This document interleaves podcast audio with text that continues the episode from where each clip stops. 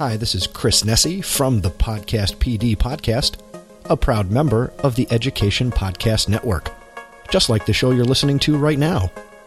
The opinions expressed are those of the individual hosts.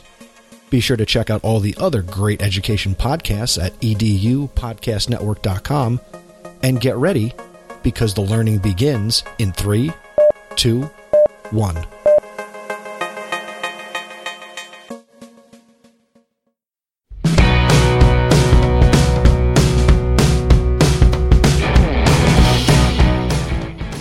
To episode 69 of the Google Teacher Tribe podcast, your source for the latest Google for Education news, tips, tricks, and ideas you can use in class tomorrow. I'm Matt Miller from Ditch That Textbook. And I'm Casey Bell of Shake Up Learning. And in today's episode, we have so many tips to share with you. I I'm actually like really excited right now. I don't know, I know. if that's coming across, but like I, creating the outline and the show notes just got me so excited. These are tips from the tribe. These are not tips from Matt and Casey. These are tips from you, and they are the best tips ever. So, this is my favorite kind of episode to do. I love hearing from all of you. And of course, you listened when we made the call for the SpeakPipe messages. So, um, you're going to have to listen closely to see if your message made it in. Because guess what? We couldn't fit them all in. We had Right. so many. It's a good problem to have. But we did Mhm. have to have to, and some of you less left a multiple messages. So um, we did have to be a little selective, but um, I'm ready to do this. Are you? I am so ready. Let's start. There's a letter in your mailbox. Hey, you know what? This is all your mail. Hey, maybe I'll give you a call sometime. You've got mail. Okay, folks, so let's dig right into this. So we've kind of got these organized by Google Tool to some extent, um, and some have more than others. So we'll dive right into the first one. This one comes from Laura Steinbrink, and she has a tip about using docs. So take it away, Laura. Hey all, it's Laura Steinbrink, teacher, tech coach, wearer of many hats in a small district from Missouri. I want to share a tip about naming different versions of Google Docs, and this is kind of like the Save As feature in Microsoft Word. To do it, it's very easy. Go to File, because you're in a Google Doc, go to File, Version History. Yep, that easy. From there, you have two options, name the current version or see the version history. Why would I want to name the version history or the current version? Because it's easier to search and for a name then a specific date where you made a specific change that you now want to go back to. So easy peasy. Just choose a relevant name for your different version like edit, reviewed, Matt worked on this one. No, I'm kidding. Uh, first draft, rough draft, final draft, stuff like that. Teach your students to do this too. It makes it much simpler for us to go back and find our work. If you want to save a lot of time in your workload, name version history. It's amazing. Have a great day, tribe. See you later. Ah, this is such a good tip. And I feel like this is something that just not enough people know about. And I've, I've been working on a script for one of the presentations that I do. And I've been naming the version histories like a mad fool, trying to keep up with all the different versions of, of the script. It's been so useful. And I know this is something that can totally, totally be used many places in the classroom. Totally. And where was this when I was still teaching writing? Oh my gosh. Mhm, mhm. So I'm going to move very quickly to our next tip, which comes to us from Evan Mosier. Evan is going to give us some great tips using Google Sites for digital portfolios, a topic that we just recently covered on the podcast. So take it away, Evan. Hey, Matt and Casey. Evan Mosier, technology integrationist and language arts teacher from Davenport, Iowa here. One of my favorite Google tips and tricks in terms of digital portfolios is centered around Google Sites. If a student creates a page for each grade level, then they could link to different subpages for each content area within that grade level. On those subpages, students could create a standard as a heading. Then under that standard, they could have artifacts inserted, links to important places, or ref- personal reflection summaries. Then, by the time they reach graduation, they have a pretty impressive digital portfolio that they can showcase to potential universities or even employers. Love the Google Teacher Tribe podcast. Keep up the great work, and we'll talk to you soon. Thanks. Okay, don't you just love this? This is such a fantastic way to organize and showcase student work. And I love the fact that we're actually promoting this as a tool that they will see what they've accomplished by the time that they graduate. You know, creating this impressive portfolio that they can either share with future employers or when they're applying for college. So thank you so much for that tip, Evan. Yeah. So we're going to move right along to a couple of Google Classroom tips. So this one comes to us from Carly Mora from California, and she's got such a cool way to help teachers introduce new new digital tools to their students without so much headache. So take it away, Carly. Hi, my name is Carly Mora, and I'm from Concord, California. I teach computer science at Sun Terrace Elementary, and I really love using Google Tools with students of all ages because it's so easy for them to collaborate online with others. However, when I'm introducing a new app or when I'm using a new app, an app in a new way or completing a challenging activity, I like to have students collaborate on an activity together on one device. So, for example, two students would be working together on the same HyperDoc, but using one computer. In computer science, we use the term pair programming, and it's a great way to get students to problem solve together and work together to accomplish a task. It also cuts down on the amount of time the teacher spends helping students because they have a partner to work with and they can figure it out together before asking the teacher. I just used this strategy in my son's first grade class as they were logging onto Google Classroom for the first time and completing a build a snowman activity in Google Drawings. I highly recommend using code.org's video on pair programming to introduce the concept and to show students the guidelines for working together respectfully and productively because it breaks it down well for them and shows them how this idea that um, from computer science can be applied in anything that they do. Don't you love this? This is this is so great because you don't need that one to one ratio. You put two kids together on one device on purpose and you get that pair programming. I love that idea and such a great way to introduce it to to kids who are using Google Classroom for the first time. So, and definitely do head over to code.org and check out some of those some of those guidelines that Carly was talking about. That's such a good tip. Yeah, what a great mashup. Okay, let's move on to a fabulous tip from Laura Steinbrink. And she is going to do another little mashup of Wakelet with Google Classroom. So check this out. Wakelet is my new favorite tool, and the very, very best part is the seamless integration into Google Classroom.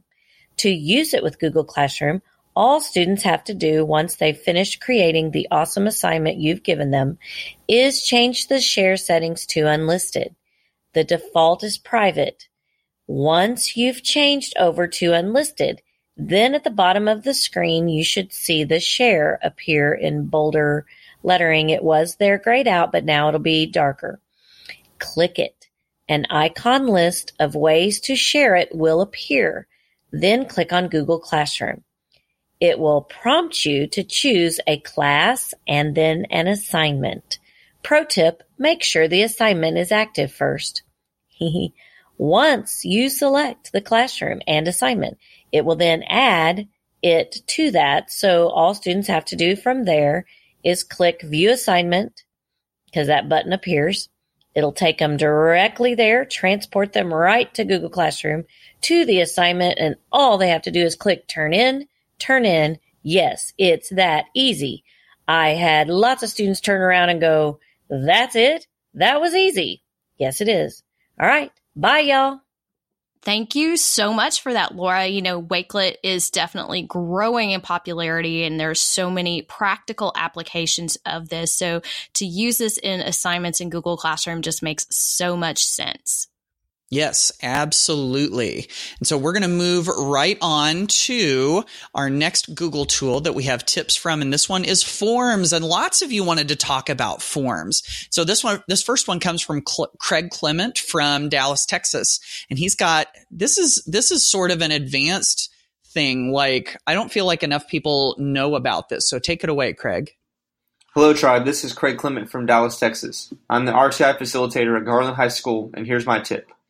I use pre-filled links on Google Forms for the paperwork that teachers have to fill out. Teachers were having to type many things in the form like student names, ID numbers, grades, etc. that I could look up in our attendance and gradebook system. By using that pre-filled link, uh, the process of paperwork was much, much faster for teachers, but I also got more uh, accurate data. Um, there was no more uh, mistype or misspelled errors, um, no more using the wrong names or ID numbers, um, none of that. So to do a pre-filled link, on the edit screen of a Google form, click on the three dots um, and then get pre-filled link. This opens up the form and it looks like you're about to fill it out, but only fill out the questions that you want to be pre-filled. Then at the end of the form, instead of submit, it says get link. Then I copy and paste this link into a spreadsheet and do some spreadsheet magic that I learned from Alice Keeler. Um, the blog post will be in the show notes. Then I share that spreadsheet um, already sorted alphabetically by teacher name um, with the entire campus. So teachers find their name, uh, only click on their links, and have to answer just the blank questions. Then I also have a column of check boxes on the spreadsheet so teachers can check off when they've completed the form uh, for that student. Then form Publisher uh, creates a PDF and it shares it with the teachers and myself for documentation purposes. Thanks, Matt and Casey, and thank you, Tribe. This pre-filled links idea is such a good idea. You know, um, you know, talking about ways to help people not to make mistakes and to get the right ideas and the right information down. It's kind of like leading people by the hand through a Google form. And it's not that hard to do. And so I'm so glad that Craig brought this up. That was such a good tip. It is. It's one of those things a lot of people just don't know about, but yeah. uh, what a big time saver and a headache saver, too. So thanks, Craig. All right, moving on to a message we got from David Platt. And David had a really interesting idea for using Google Forms, not for a quiz and not for an assessment, but to survey your students and ask them to review you as the teacher and give you some feedback. How well did you hmm. do as their teacher? Of course, this time of year is the perfect time of year to to get some feedback from your kids and see how you're doing. Can be a little bit scary, right? Um, and of course, he does recommend that you can still keep it anonymous so that kids feel the freedom to be honest with you. This is David Platt from Covina, California. And my tip is Maybe you use forms for collecting student information or for doing a quiz, but why don't you get it, use it to get information for yourself and use it to do a review of your class for the end of the year or end of the semester, and your students will give you great feedback on what you uh, did well, what you didn't do so well, and what you maybe need to change. Of course, you can always keep it anonymous too. What a great idea. Thank you so much for that, David. Yeah, absolutely. So the next one we have to share comes from Stephanie Howell. And this is yet another one with Google Forms. This one may be a little better known than the pre-filled links that we heard about from Craig, but this one has to do with response validation and how useful this can be. So Stephanie, take it away. Hey tribe, Stephanie here. So my favorite Google tip is response validation. And this is found in Google Forms. So when you go to Google Forms and you add a new question, I usually add a short answer question. And then this feature is hidden. It's under the three dots. It says description and then response validation. You want to click response validation. Once you click response validation, it's going to pop up um, a drop down and you're going to want to click text and then contains, and then you're going to enter what you want that text to contain. So if I'm doing a math problem, I might put the answer is 37. Then in the box over, you're going to add custom. Here's where you're going to add help.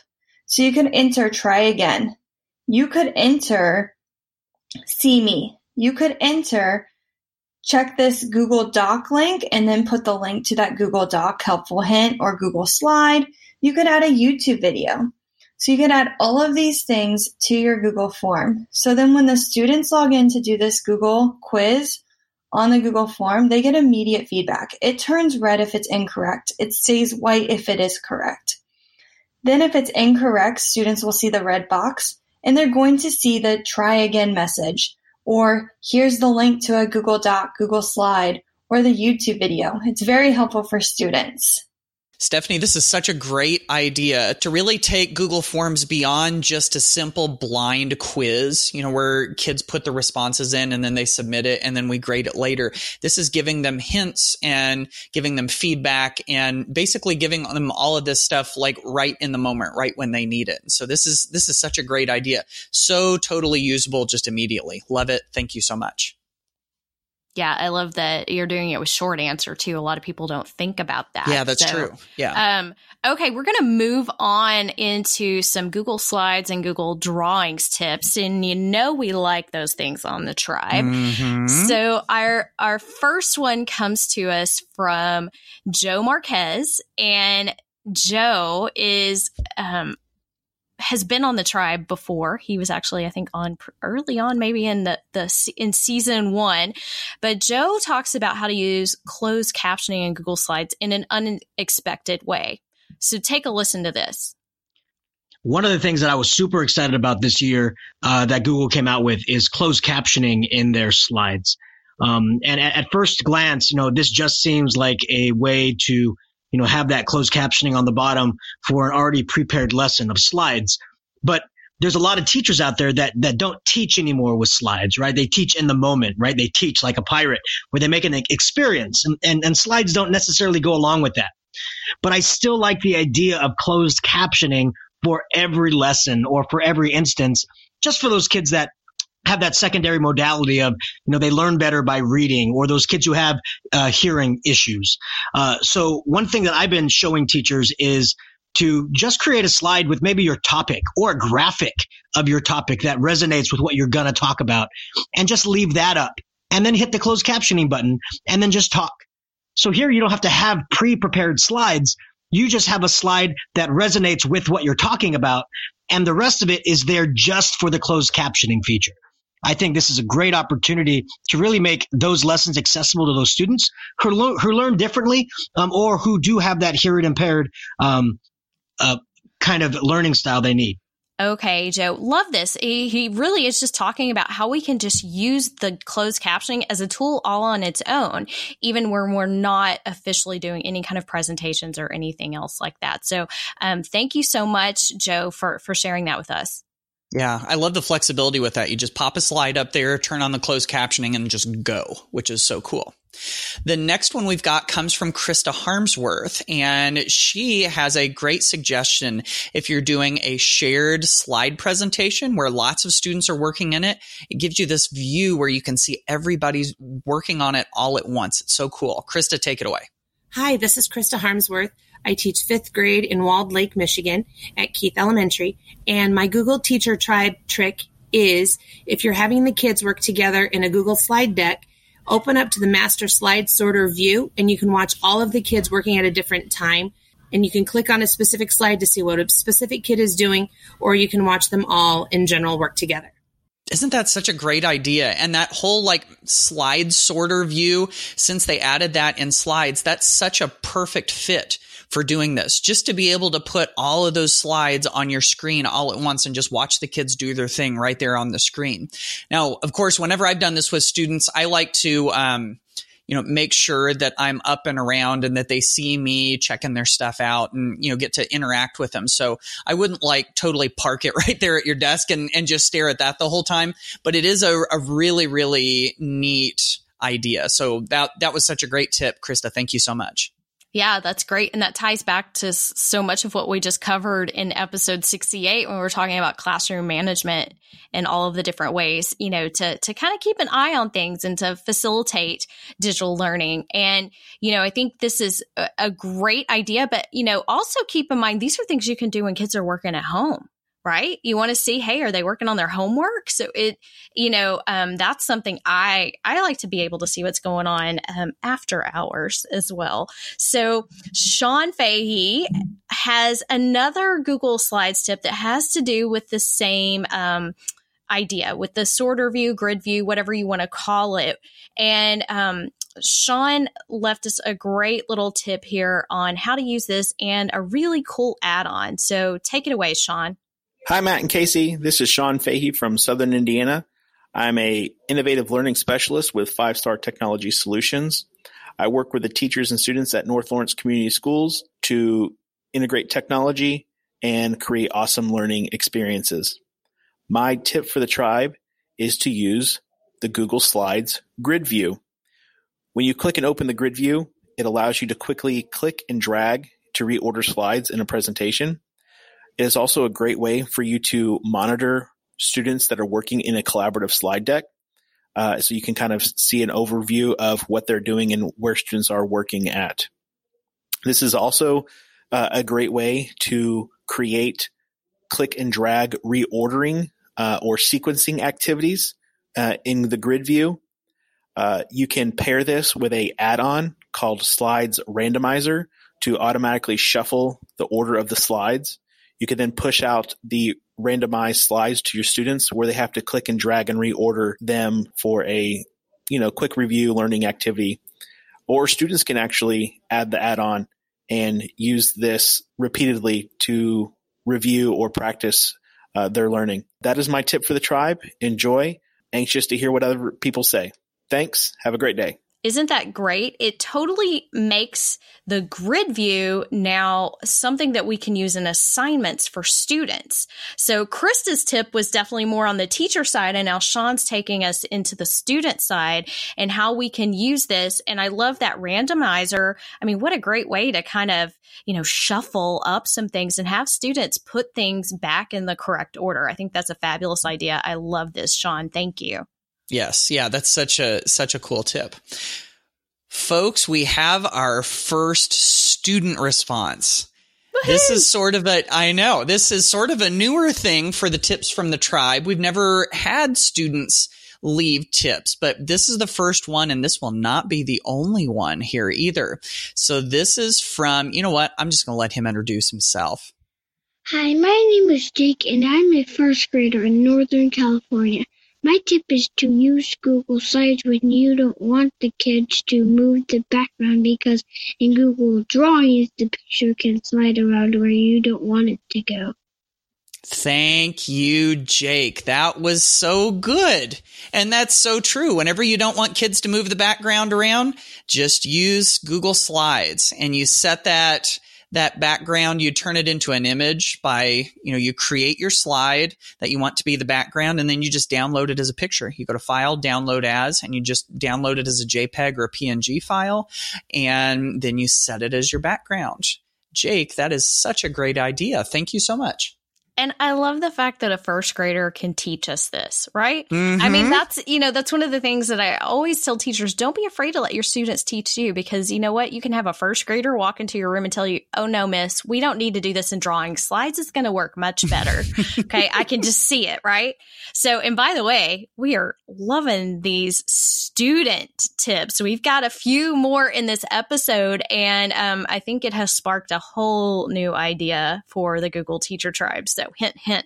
We're really enjoying this. Now, I'm going to move on to a another tip. This one has more to do with Google Drawings, and this is from Kathy Hink. And Kathy learned this tip from the ever fabulous Tony Vincent, of course, Woo! and um, has to do with removing the background to make an image transparent, something that so many of us struggle to do all the time. So take it away, Kathy. Hello, Matt. Hello, Casey. This is Kathy Hink from the Seattle area. And I wanted to share a tip that I learned actually from Tony Vincent and his Google Draw class.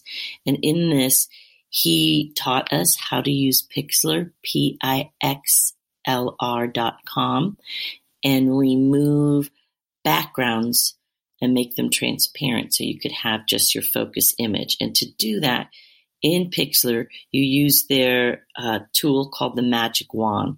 So you would pull up your image, you would lock it in place, and then just choose uh, the magic wand and click on the areas in the background that you want to make transparent in order to have your focus image.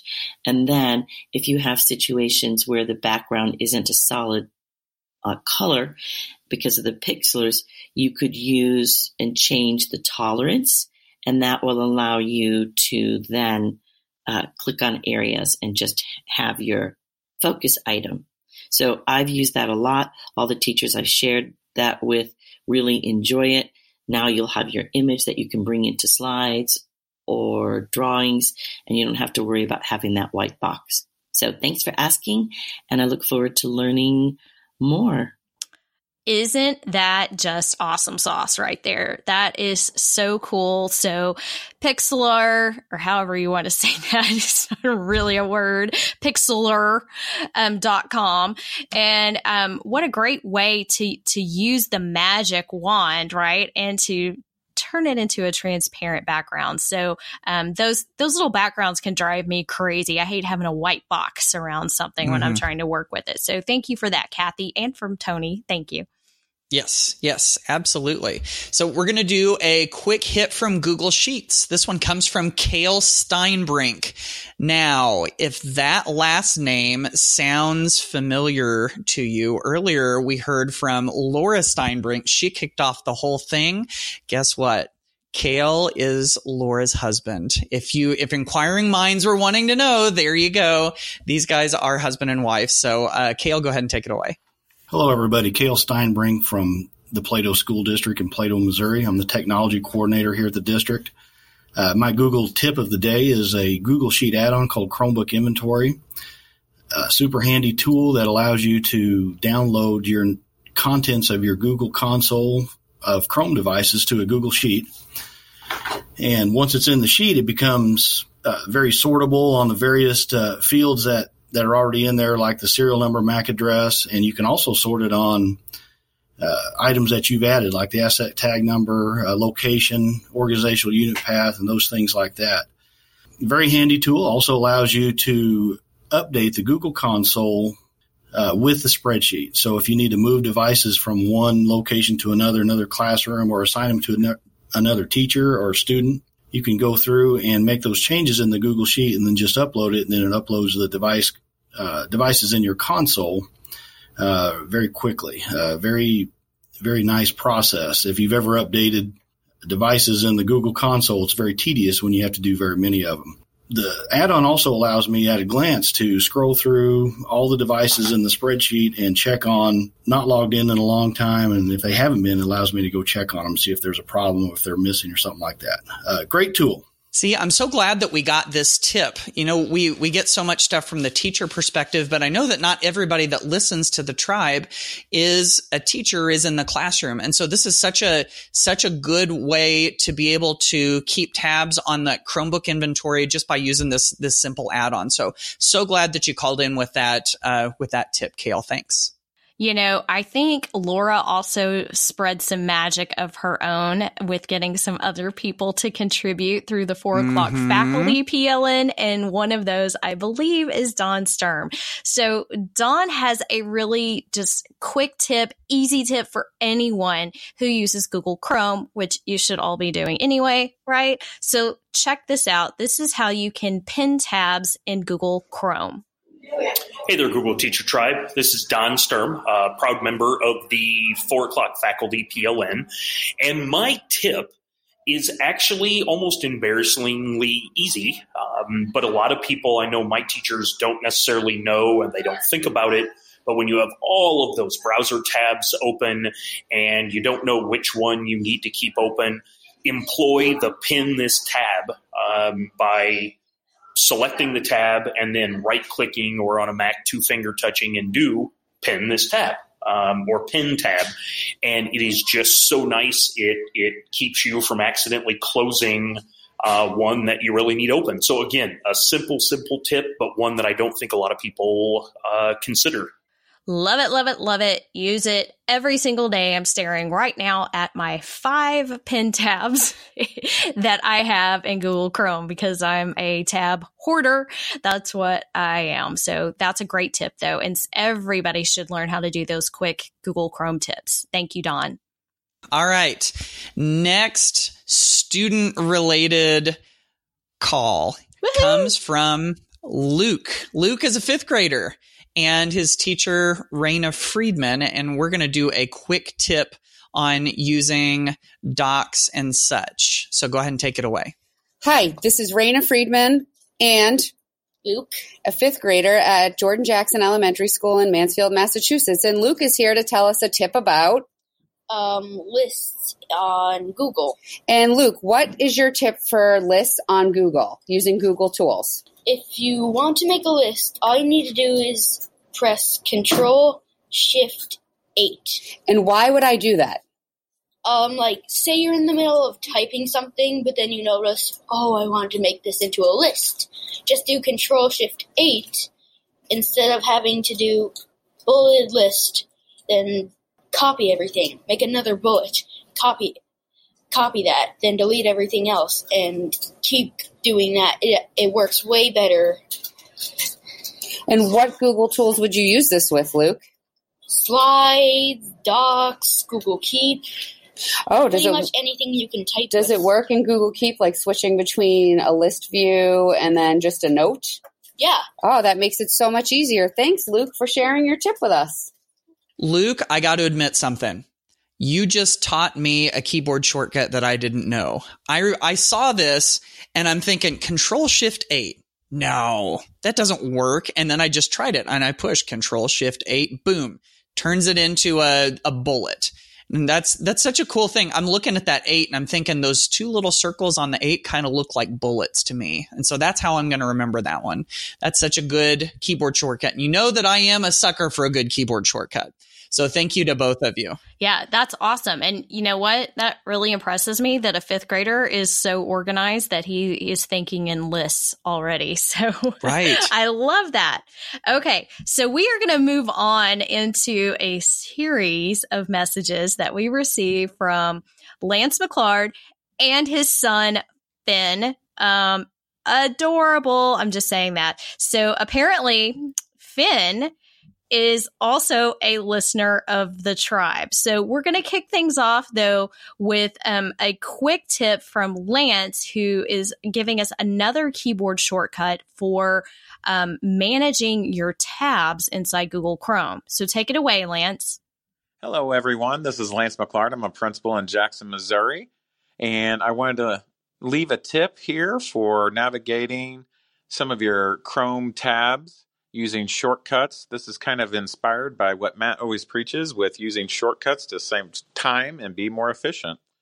So, as you know, we can always open up tabs with Control Shift N to go incognito or Control N if we just want to open up a new tab instead of clicking everywhere trying to open up our tabs. But one that's maybe not used as frequently is to use Control Tab to switch your tabs, and this lets you kind of scroll through your different tabs without having to go to the mouse and click on each and every one. But if you have a tab that you want to get to, let's say it's your fourth tab, you can do Control 4 and it automatically goes to it. This trick only works up to nine tabs, however. So if you do Control 9 and you have 14 tabs open, and some of us may actually have that many open, it will only go to the last tab. So I hope you enjoy that tip and I hope that makes you a little bit more efficient. Thank you. Okay, these are great. Now I use about half of these on a daily basis, but I don't always remember all of these when I'm working. So um, I I do need to practice a little bit more and work on these. So thank you for that, Lance. Yeah, the, I know the the control and the number to switch to the tabs. That's one that I've started using more and more, which I think is fantastic. All right, folks, you get to listen to Finn now. He's got a couple of good tips for you. Let's listen. Hi, Matt and Casey. I'm Finn McClard from North Elementary in Jackson, Missouri. I listen every week with Dad. We use Kiddle because it is like Google but takes out some of the inappropriate stuff for elementary and makes it easier for us to research. I use Control H to pull up my history so I can go back to websites I need from the past. You are my hero, man. This is this is such good stuff. I love this. And yeah, I love I love how he's like, let's let's keep an eye on the web history to keep things appropriate for the elementary kids. I mean, even his heart's in the right place. You got to love this kid. This is so good. So thank you to both of the McClard boys, Lance the dad and Finn the son for contributing those tips to us today. Yes, so it's awesome. So we've got one more quick tip, and this comes from Susan Vincent's in Louisville. Lu- Did I say it right? I know I'm supposed to like Lou. Depends on where you're from. I think the people who are from there, I think they say Louisville or something like that. That's that's what I've heard anyway. I don't know. Someone Yeah, will correct yeah. me, I'm sure. Well, I was at KySTE a couple of years ago, and I don't remember anybody making fun of me. But anyway, okay, Susan, you can correct me later. But um, Susan has a, a great reminder about Google Hangouts. So take it away, Susan. Hello, this is Susan Vincent from Mount Washington, Kentucky. I am a K 12 technology integration specialist at Christian Academy School System here in the Louisville area. And my tip for the tribe is to remember that Google Hangouts has an instant messaging feature. We all use Google Hangouts for conference calls, for mystery hangouts, to bring people virtually into our classrooms. But don't forget the efficiency and productivity that this can help with when using the instant messaging feature. As um, a coach to several teachers on four different campuses, and prior to that on seven different campuses in a previous district, my team and I um, then and now use it as our communication tool because people have different kinds of phones um, between iPhones, Androids, and other types of phones. Google Hangout is a platform that we can all load on our phone and have a group messaging um, tool right there in our hand and on our computer, our tablet, whatever we are using. And then I have also encouraged teachers to start using that to get in touch with me more quickly than um, emailing me or giving me a phone call. They can quickly type a Google Hangout. I have it on my phone if I happen to be in another classroom and I can get that quickly. Okay, she's so right. You know, a lot of people immediately think of Google Hangouts just as the video chat platform, but it is such a handy little instant messenger. In fact, um, Matt and I use it every time we decide to record. Um, we share links and and messages back and forth as we're planning. So, um, great tip. And all of these are so fantastic, Matt. I I love this episode.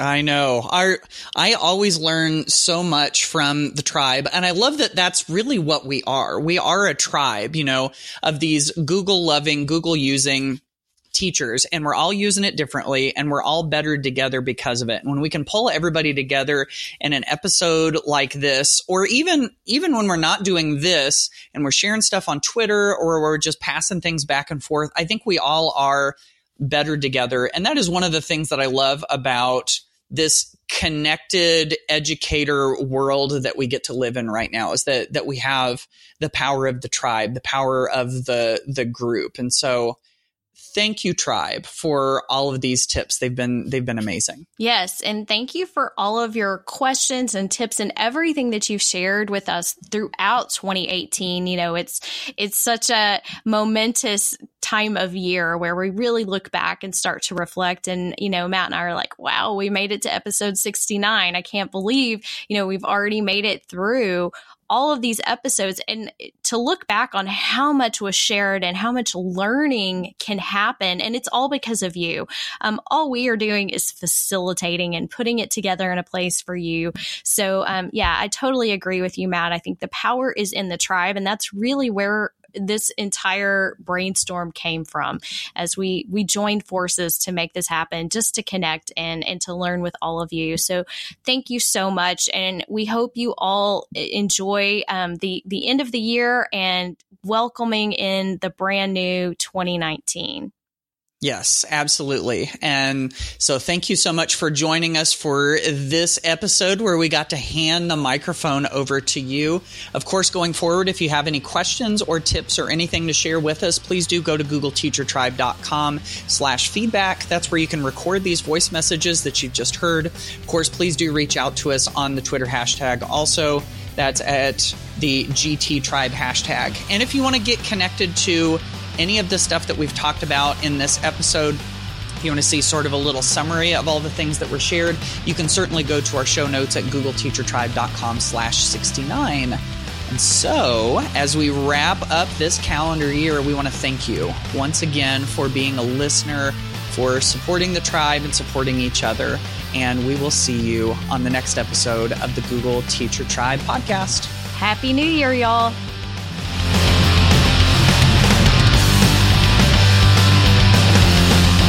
Thanks for listening to the Google Teacher Tribe podcast. Keep up with every new episode by subscribing on iTunes, Google Play, or Stitcher, and by visiting GoogleTeacherTribe.com. Get in on the conversation on Twitter by using the hashtag GTTribe. Until next time, keep harnessing the G Suite power, and may the Googles be with you.